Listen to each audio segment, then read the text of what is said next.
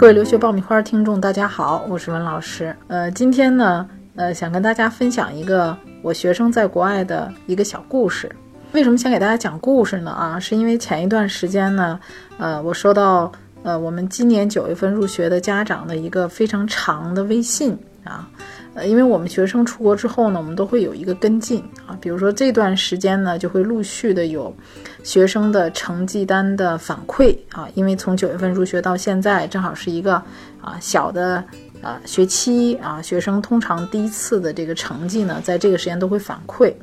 那么反馈之后呢，我们会跟家长来沟通学生这一段的生活啊，当然也会了解一下啊这段时间家长跟孩子的一个沟通情况。那么家长给我写了一个非常长的微信，而且发的时候很晚啊，大概是晚上将近十点钟的时候发的，啊，能感觉到家长，呃，在写这个微信的时候呢，是，呃，很矛盾啊，呃，那么简单的意思呢，就是这段时间呢，发现孩子跟家长的这个沟通非常少啊，不愿意跟家里面通电话，啊，那老人呢，当然很想孩子嘛，发现这个孩子跟老人也很少通电话，呃，那这样呢，就觉得，嗯。这孩子是不是白眼狼啊？哈，出了国之后就不跟家里人联系了，啊，那么过了几天之后呢，他们在朋友圈看到孩子发的一个啊微信啊，那么知道孩子其实是非常想家的啊，也很孤独，呃，所以就是说这个家人就非常的担忧哈，觉得孩子在国外是不是非常孤单啊？啊，但是很高兴的一点呢，就是孩子在国外的成绩非常好啊，那么这个孩子呢是去加拿大读高中的。读这个十年级啊，呃，成绩在全班是第一名啊，这让家长非常欣慰的啊。但是他的这种呃跟家人的沟通啊啊报喜不报忧，呃，还有在学校跟同学相处啊，以及因为在学校里面成绩非常好，那可能又面临着一个是不是要转到一个更好的高中去啊？下个学期是不是要转学等等，这都是问题啊。所以家长就抛了一堆的问题给我。啊，那可能他最担忧的还是孩子的一个情感方面啊，就是孤独的这个问题。啊，那么呃，我们根据这个家长的情况呢，也做了一些分析啊，给这个家长做了一些建议啊，同时呢，啊，也跟学生沟通了一些家长这方面的呃担忧啊。那么我们其实，在中间是一个桥梁，当然把孩子送出去留学这是第一步，其实后期还有很多的问题，比如说家长跟学校之间的沟通啊，孩子与家长之间的沟通，孩子后面升学的一个规划。呃，以及他自己呃跟住宿家庭之间的一些问题等等啊，其实留学迈出国门只是一小步啊，后面还有很多的呃步骤啊是需要去跟进和解决的。找知名的机构不如找靠谱的老师。爆米花工作室留学申请开始招生，从业十年以上的资深老师一对一贴身办理，十万听众信任的留学平台，帮你圆梦。关注微信订阅号“留学爆米花”，点击底部申请服务联系办理。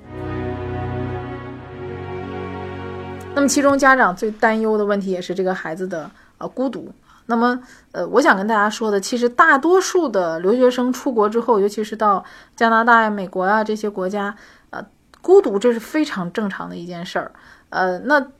为什么说这个孩子到了国外之后都会孤独呢？因为很多家长都会问我，为什么说他会孤独呢？首先，国外的人口都非常少，比如像加拿大这样一个只有三千万人口的国家，啊，和我们中国这样十几亿的。呃，一个国家来讲，那个人数的比例差距太大了。那你从到国外，首先一个感官上来讲，就人非常少啊。其实到大多数的国家，啊，所谓的欧洲发达国家，你去看一看，真的，它路上的人都相当相当少。那像加拿大这样的地方，可能你在路上都看不到几个行人的，啊，所以从感官上来讲，从一个人口密度很大的地方到一个人口密度很小的地方，它的这种啊视觉上的和感觉上的孤独感是肯定存在的。那么第二个呢，就是你远离亲戚啊、朋友啊，啊，你要到新的环境去，包括吃的饮食、生活习惯、文化都会不一样，那他显然也会有这样一段的适应的过程。呃，为什么他会孤独的这个问题，从是怎么去解决它呢？啊，那么我们给学生的建议呢，就是首先最好的一个方式是去阅读啊。这个孩子在走之前呢，我们也给他做过啊一些建议啊。安下心来去做思考和做你想做的事情的时候呢，其实阅读是一个非常好的排解孤独的方式啊。呃，因为在国内的时候，这个我们的时间安排的都非常紧张，孩子基本上就像发条一样啊，家长都把一件一件的事儿啊，一个学习班一个紧紧接着一个学习班，就是你每一个时间都不能够耽误，所以孩子就是很紧张的。那到国外之后，突然有大量的时间来自己安排啊，而且国外的学习呢，也是要求有嗯学生有大量的阅读内容的，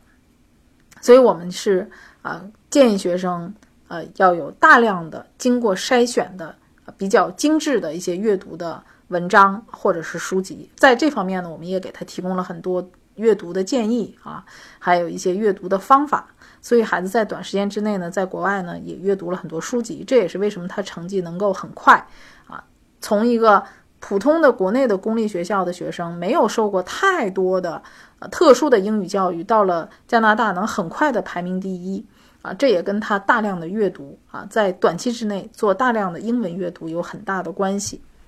啊。那么第二个呢，我们也跟学生建议啊，就是说你在中国的时候，因为你的节奏很快，所以你没有时间沉下心来去想我将来想做什么，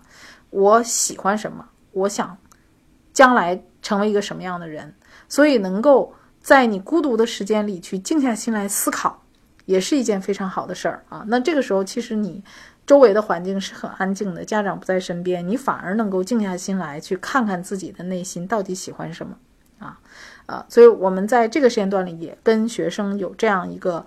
对于未来的留学的啊，就是你本科的一个规划，因为他上十年级，其实十年级和十一年级，你就要开始。对于你本科的课程有一些选择性的尝试，比如说你选择什么样的课程啊？那你这个课程的选择可能跟你将来的本科学习就是有关系的。那在加拿大呢，十年级的时候你是可以尝试的啊，因为十年级有一些课程你不喜欢，成绩不高啊，其实对你整个本科的申请来讲关系不是特别的大。但是到十一年级的时候，你的所有的课程和成绩就跟你的大学申请有直接的关系了。所以十年级的时候去做一些你感兴趣领域的课程的尝试是非常重要的。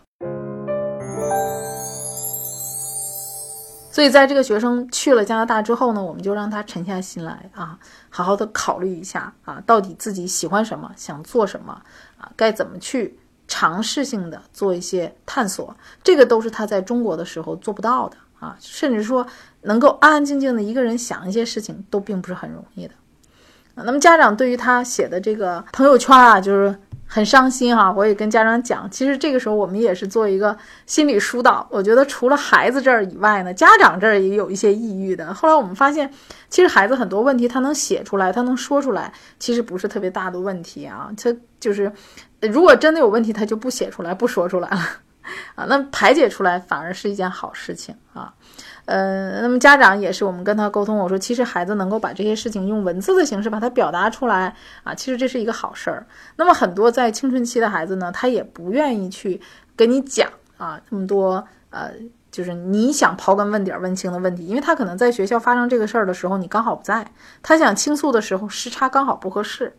那么很多问题他自己就消化解决了。啊，当然，这个过程当中，他也可能会遇到很多的啊委屈啊，或者觉得不公平啊，或者自己觉得啊，以前这些事情都是父母帮着做的，你看现在我要自己做，啊，这个很多事情以前父母都可以啊帮我处理的很好，那我现在都要自己去处理，那可能他会做很多在他人生当中从来没有做过的事情，啊，那这个过程其实很多能力就是在这个过程当中被逼出来的 啊，呃，所以我觉得就是。家长在看到这些过程的同时，其实也能看到他就在这个过程当中在蜕变和成长啊。其实孩子内心是很细腻、很复杂的。其实家长能够去理解孩子，就是很多事儿他不跟你去讲，报喜不报忧，他也是一种成熟的体现啊。所以我也建议那个家长能够在短时间之内呢，可以去看看孩子啊，因为孩子走的时候是一个人走的。啊，我说一般来讲，我们建议孩子呢，到了国外两三个月之内呢，家长能去看一看，尤其正好十一月份啊，还有一些短假啊，那家长也可以陪他过去看一看啊。所以家长也觉得说，哦，那这个时间我可能真的是需要去看一看他，包括啊，这个可能有谈恋爱的这种风险性啊，啊，孩子是不是要转学呀？啊，他喜欢哪些学校啊？啊，就有关于后面的升学等等这些问题，我们都跟家长做了详细的梳理。然后我们跟他讲说，那你后面呢？啊，你可能要转学，那也要问问孩子的意见，因为家长可能想转学，孩子不一定一定想转学，因为他有熟悉的老师、熟悉的同学。那么还要结合啊他所在的省的升学的要求啊来考虑啊新转的学校在活动方面呢，还有一些呃这个资源方面，是不是能够给这个孩子提供一些更好的有差异性的资源的配置。所以你们看到说留学证呢，其实后期有很多的工作啊。那么我们在学生的啊，除了给他做申请以外呢，后期还会有啊，至少一到两年的时间会帮学生做下一步的规划。比如说高中生呢，我们一般至少都会跟进两到三年啊。比如说定期的成绩的一个反馈啊，孩子在啊寄宿家庭里的生活情况啊，孩子后期在申请本科的一个专业的建议。啊，还有这个整个的一个学习的一个节奏的规划啊，那么他后期还要考雅思啊，包括一些选课啊、活动啊，那这个孩子可能将来除了申请加拿大，还可能考虑申请美国啊，那这些等等的一些细节上的东西，其实都是要通过时间慢慢的去观察和梳理的啊，所以大家千万不要觉得说孩子出国啊，我就解脱了啊，其实。后面的路还很长啊，万里长征第一步啊。那么在这里呢，呃，也希望有更多的已经在国外的孩子能够啊尽快的适应国外的环境，取得好成绩。同时呢，呃，也很希望国内的这些家长啊能够尽快的调整好自己的心态，和孩子保持一个良好的互动啊。那好，我们今天的案例分享呢就先聊到这儿啊，我们下期再会。